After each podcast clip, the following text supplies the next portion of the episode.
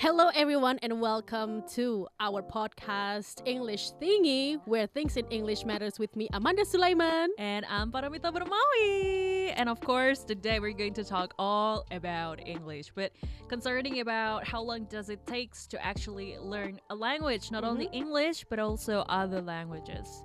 Well, Right.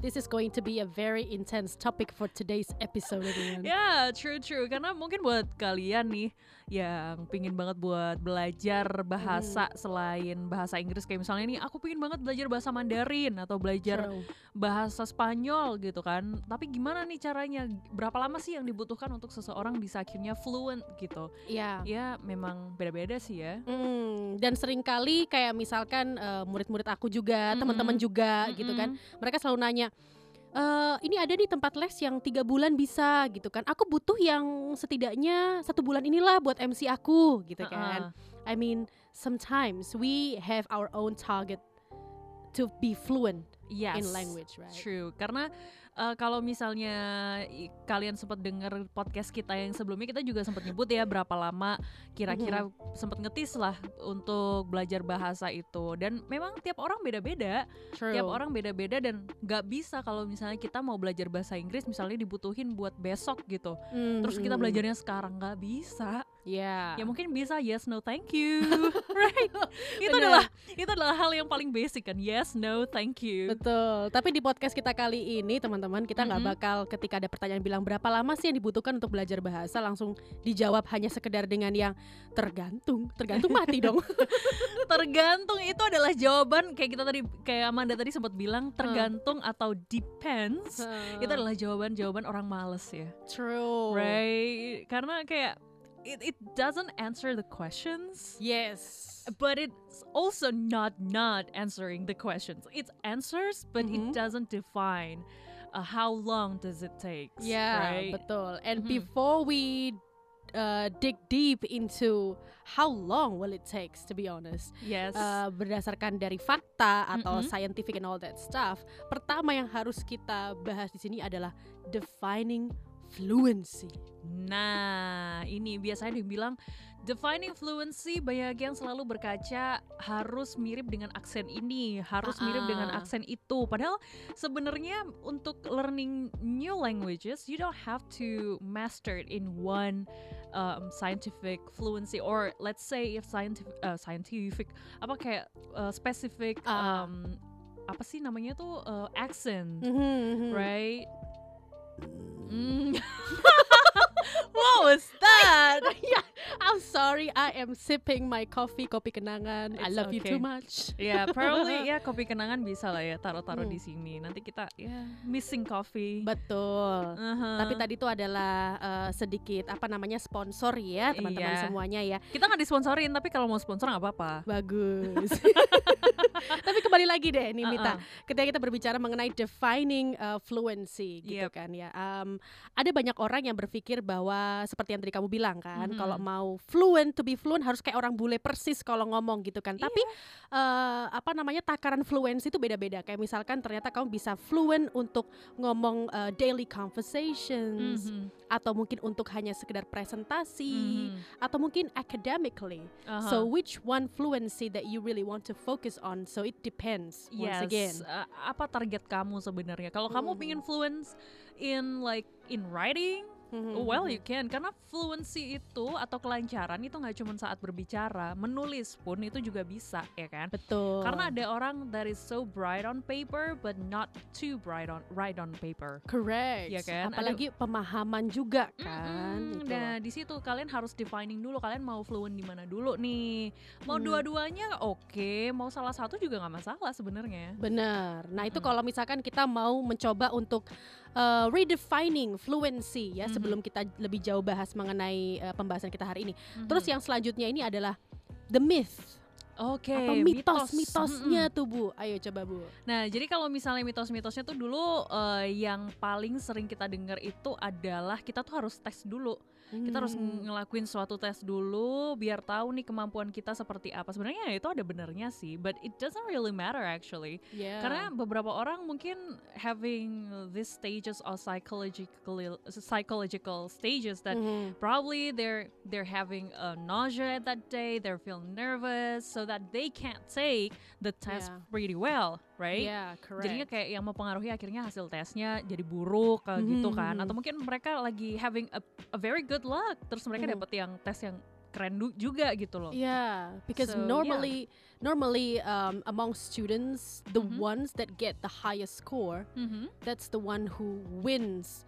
I mean, you know, the whole thing. You know, Aha, aha. socially. socially right karena kalau misalnya masih inget lagi kalau ditarik lagi ke zaman sekolah anak-anak Mhm. yang dapat nilai bagus tuh selalu temennya banyak nggak tahu kenapa True, yeah, yeah, mungkin yeah. karena biar bisa punya akses untuk nyontek kita nggak tahu ya Yeah, ya yeah, yeah, kan? yeah. Because like they have that kind of privilege among the Mhm. other students. Mhm. Tapi sebenarnya eh, kita perlu menggarisbawahi teman-teman bahwa tes itu bukanlah salah satu tolak ukur seseorang itu lancar gitu karena kan tes Betul. itu kan well it is just textbooks. ya it's ba it based on textbook meanwhile kalau fluency as long as the native is actually understand what you're saying Mhm. it, it's done you know yeah, Iya kan? correct. Mhm. kadang-kadang ada yang sampai yang harus mirip sama buku, harus ini harus itu. Well, Mhm. probably for academically uh, ad, ad, academical purposes, yeah.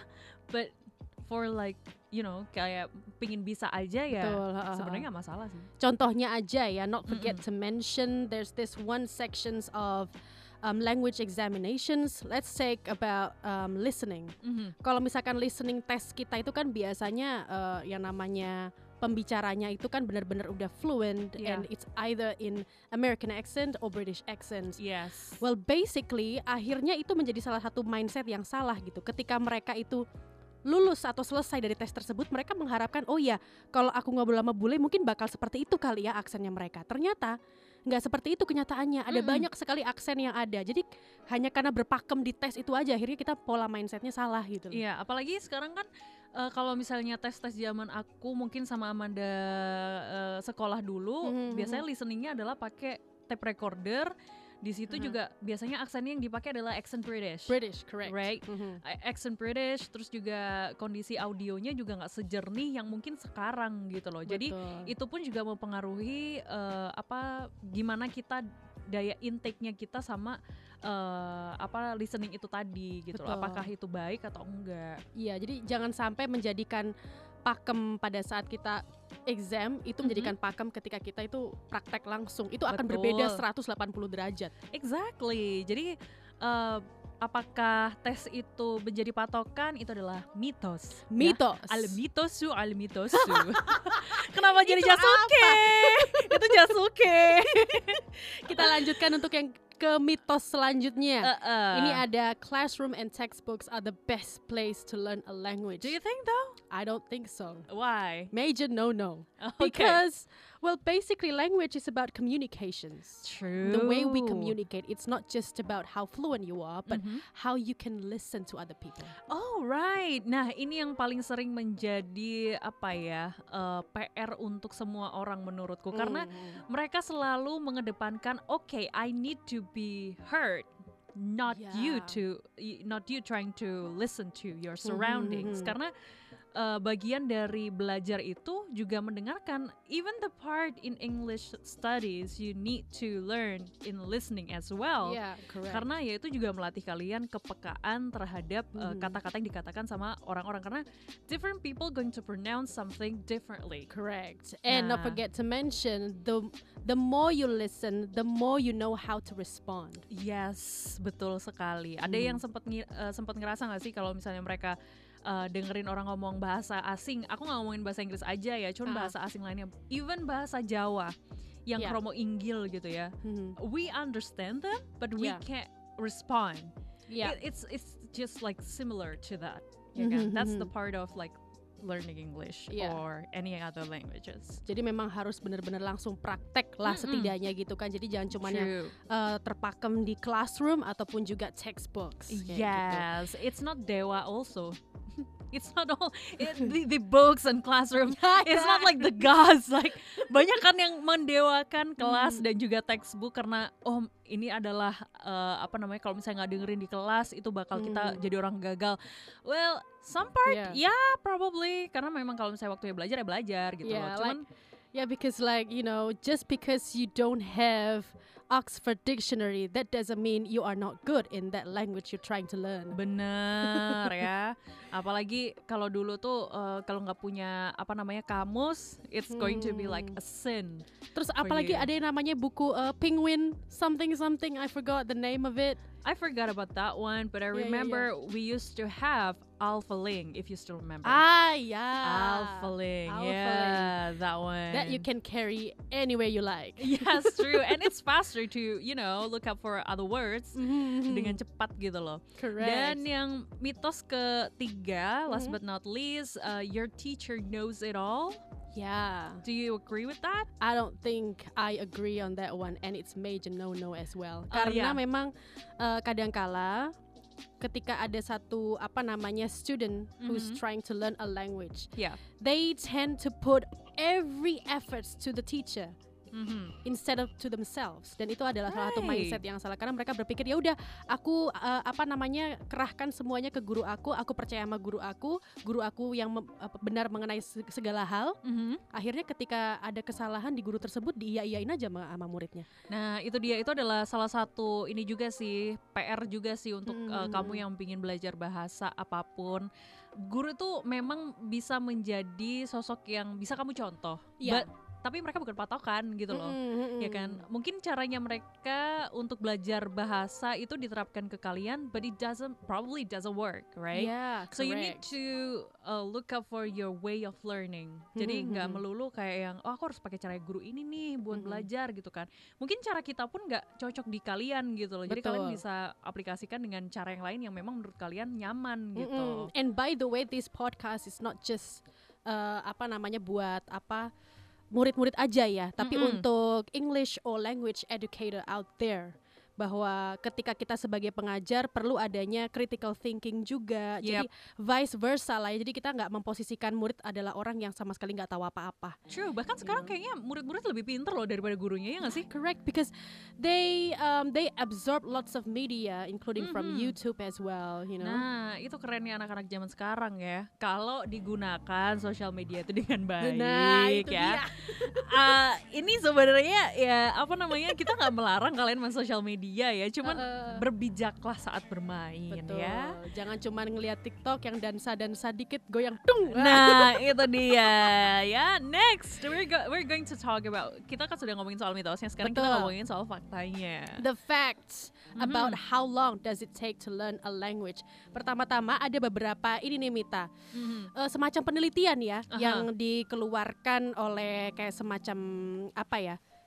CEFR, I forgot the apa namanya salah satu institusi bahasa Inggris lah ya. Oke. Mereka itu mengatakan bahwa it takes about 500 hours for you to learn a language Mhm. until you get into the certain points of level. Oh, okay. Butuh So- 500 jam. So it's uh, it's going to be a different level for different people as well. Correct. depending on their you know um, language intake Mhm, stuff mhm. like that right Ya itu berdasarkan dari uh, lembaga atau institusi yang mengeluarkan nih teman-teman silakan bisa cek aja via Google because we're not just blabbing about it. It's, Yes. it's fact.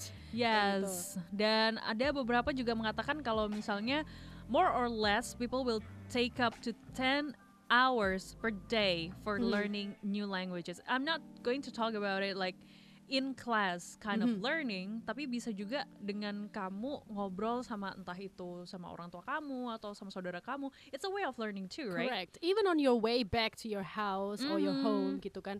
Kamu ketika ngomong dalam sama diri sendiri dengan bahasa Inggris, it's already a part of learning as well. Yes, karena kan kayak yang orang kalau misalnya dibilangin eh, orang itu bisa 10 jam belajar bahasa gitu. Wah, 10 jam per hari belajar bahasa. Bosen dong. ya nggak melulu, maksudnya nggak nggak di kelas aja Nggak gitu loh. textbook aja Nggak gitu kan. textbook. Maksudnya Heeh. pembelajaran kan bisa lewat kayak kamu bilang tadi sosial media Mm, ya mm, kan, mm, mm. lihat video or movies, things like that. Correct. Dan kita kembali lagi ya, Mhm. butuh waktu berapa lama berdasarkan fakta tadi sudah. Mhm. Tapi sebenarnya gini, we need to understand our goals. Mhm. Apakah goals kita itu fluent dengan pemahaman bahasa Inggris hanya untuk listening aja atau apa? Karena memang beda goals, beda material yang akan kita gunakan to Betul. learn that language. you Iya, know. makanya kan tadi kita juga sempat di awal kan bilang kalian Mhm. goalsnya apa nih mau mastering in both speaking and also writing or you Mhm. just want to learn uh, salah satunya aja gitu. Karena kalau Mhm. misalnya mungkin salah satunya aja itu akan lebih cepat ya karena kan uh, kamu fokus ke satu hal aja gitu. Tapi kalau misalnya kamu dua-duanya it's okay tapi mungkin agak sedikit lebih lambat dibandingkan kalau misalnya kamu belajar uh, salah satu gitu. Mhm. Now based on your experience, Mhm. Mita, Ya. uh, waktu dulu kamu butuh waktu berapa lama sih? uh, berapa jam kira-kira kalau di total dari waktu seminggu lah dulu? kalau dulu eh, karena kan mungkin pembiasaan sehari-hari jadi Hmm. kayak eh, apa karena pembiasaan sehari-hari akhirnya ya kalau learning new languages I, I think I think I, I think there's no timing you know Oh, as long okay. as I'm awake Mhm. as long as I'm awake and I can still talk to my brother Okay. I, I think it's part of the um, learning you know learning your language I mean like I can tell based on her story, teman-teman. Kayaknya you're learning 24/7. yeah i'm learning 24 7 i mean i mean when you're learning something there's Uh-huh. no timing there's no timing there's no time in learning Time is parallel. yeah now we're talking like doctor strange Correct. Okay, now while based on my experience, I can tell it's not. It, it- I mean, I mean, normally it's about let's say 12 hours per week. mm-hmm. Karena kan masih masih ada waktu di mana aku harus ketika di sekolah ngomong pakai bahasa Indonesia, right right materi pembelajaran bahasa Indonesia juga Aha, aha. gitu kan. Tapi tetap pada saat itu bisa jadi 12 eh, jam per minggu itu karena kebetulan juga dibantu dengan les pada saat itu. nah itu berarti sempat les bahasa Inggris juga atau les apa itu waktu itu Sempet, jadi tapi lesnya sih semacam kayak yang untuk yang basic aja sih waktu Aha, aha. itu for trailblazers. oh oke Di salah satu tempat les yang pada saat itu sangat-sangat terkenal sekali. oh wow Yang cuma dua alfabet itu. yang warnanya ungu itu ya Iya betul.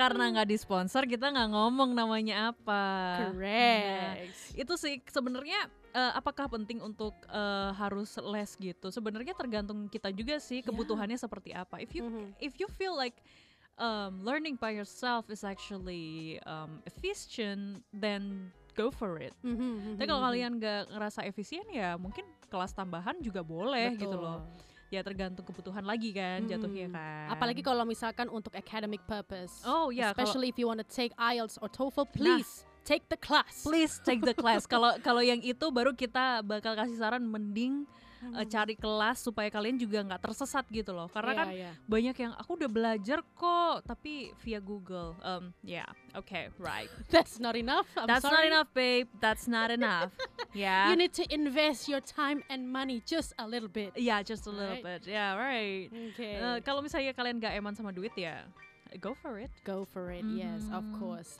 And now, next we have stages of learning language. Ya, jadi kalau misalnya di uh, how long does it take to learn new languages, Mhm. itu memang pasti ada stagesnya. Ada Pada saat uh, kita belajar ya. uh, ada ada uh, ya kapan lah eh apa apa, apa aja lah stages yang harus kita pelajari. Hmm. Biasanya itu ada yang namanya uh, let's call this as honeymoon phase. Okay. Jadi ini uh, kayak kayak suatu pertanyaan kepada diri sendiri sih. Should I Huh. learn this language? Should Hmm. I learn another language? Something like that. Okay. Jadi kayak bertanya pada diri kalian sendiri, kira-kira harus nggak sih Mhm. belajar gitu? Kalau misalnya iya, berarti ya dipelajarin gitu loh. Biasanya Yeah. pengenalan dulu sama termsnya, Mhm, making you feel like curious Yeah. about the language kan, ya kan? Terus habis itu belum lagi eh, akhirnya ngerasa kayak yang oh right, I need Yeah. this language. I need this language. Yeah, it is called honeymoon phase, everyone. It is because there is a reason. There is reason. Karena kan memang kan ketika di tahapan awal itu kan berasa kayak honeymoon ya seneng Iya, banget seneng belajarnya gitu kan. Hello, how are you, sir? Ah. It's six o'clock in the morning. you know? yes. As uh-huh. simple as that. But when it comes to grammar, oh my goodness, yeah. everybody starts to stand backwards already. I don't know why, but they all always did that. That's why kayaknya uh, speaking itu akan jadi nomor satu sebelum grammar ya. Iya, betul. Because that's how they catch the vibe. Yeah, I know, right? Terus dilanjut kalau misalnya kalian sudah masuk ke honeymoon phase, honeymoon phase itu gimana kalian hype-nya, suka-sukanya sama uh, suatu bahasa untuk Hmm. belajar. Kalian ma- akan masuk ke subconscious phase. It's like the dilemma. Oh iya iya iya. This is iya. so hard. Should I stop? Should I go on? Nah, those kind of questions. Because like every time you are facing, uh, let's say grammar materials, right, Mhm, right in mhm. front of your face, Right. subconsciously you're trying to suppress the feelings of I don't really like this Yeah. this face, you know. yeah.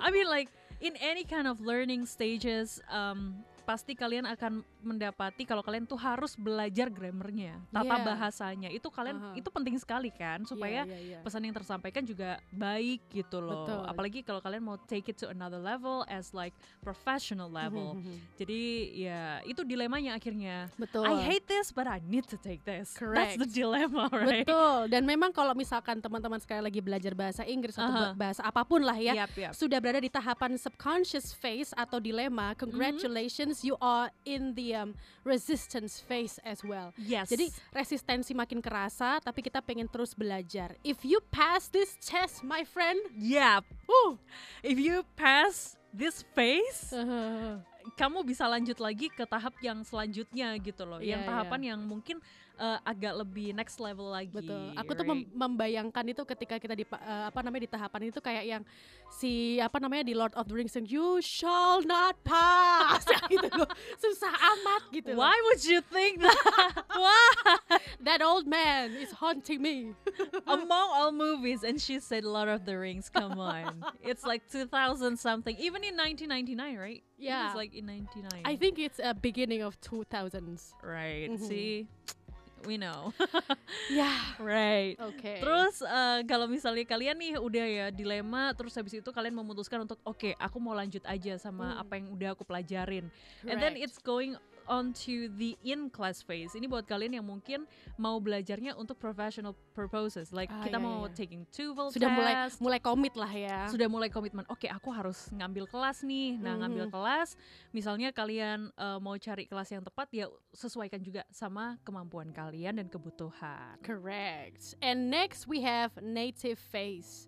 Yap. Ini ketika kita sudah terbiasa dapat materi yang sudah sesuai apa compulsory sih ya, Mhm. compulsory dari, dari teacher. Akhirnya kita berpikir, oke lah, kayaknya this is the time for me to, uh, I mean, I mean start to try the broaden language. the skills, Mhm. broaden the knowledge, Yeah, right? Correct. Mhm. And now we are learning from native. Mungkin Ooh. learning from native bukan berarti harus yang uh, totally bercakap-cakap secara langsung ya. Maybe Mm. we can start by you know watching TEDx or TED Talks oh, probably. yeah, you know, yeah, yeah. Yang bener-bener yang udah oke.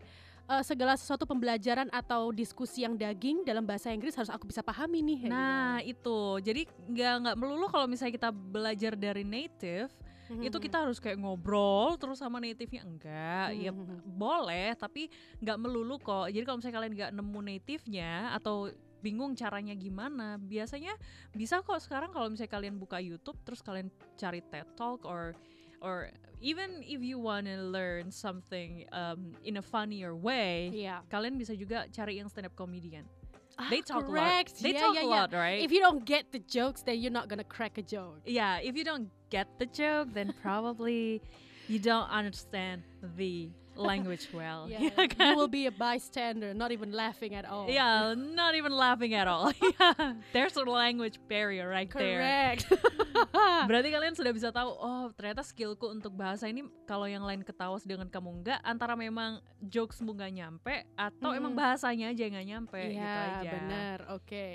Now Alright. last but not least, Mhm. I want more face. Ini fase di mana kita berasa tidak puas terhadap pencapaian kita dan pengen belajar lagi, unsatisfied with their current skills. Ya, ini sih yang menurutku adalah salah satu fase yang akan selalu dimilikin sama setiap orang yang belajar apa pun itu. Yeah, because at this stage, I believe ya Mita Mhm. ya, ketika kita udah sudah di tahapan ini, Mhm. pemahaman bahasa kita itu sudah cukup bagus. Yes. And we have already um, consumed lots of uh, materials in that target Yeah, language, True. which is kenapa dibilang unsatisfied with their current skills. Mhm. Mungkin kita butuh yang lebih lagi, materi yang lebih bobot lagi, materi Mm-mm. yang lebih uh, challenging lagi gitu Iya, kan. iya, At iya. this phase, I believe we need more challenge. Iya, ini ini sih memang eh, hal yang akan dimilikin sama setiap orang yang belajar apa pun Mhm, dan mhm. memang harus kalau misalnya kalian nggak punya fase ini, kalau Mhm. kalian belum masuk ke fase ini berarti kalian mungkin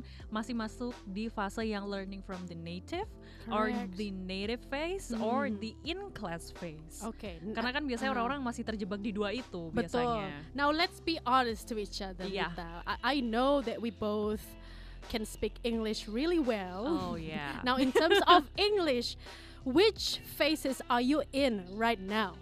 I think this is like my I want more phase. You, you, I want more phase. Yes, I want more Okay. because probably okay. My my English skill probably well probably okay. I I'm going to to grade Mhm. my skill right now as an okay, As an okay. as an okay. okay. Uh, so that's why I want to learn more so that I Mhm. could understand, you know, professionally. Oh, okay, professionally. Well, for me, uh, personally, I would say I'm in a native phase. Oh, okay. Native phase, yeah, because I really need to learn more from them, the way they deliver their message, Mhm. especially through, um, let's say, your presentations. Oh yeah, professional purposes Yeah. as well, right? Yeah, because sometimes when it comes to, you know, uh, deliver your message, Mhm.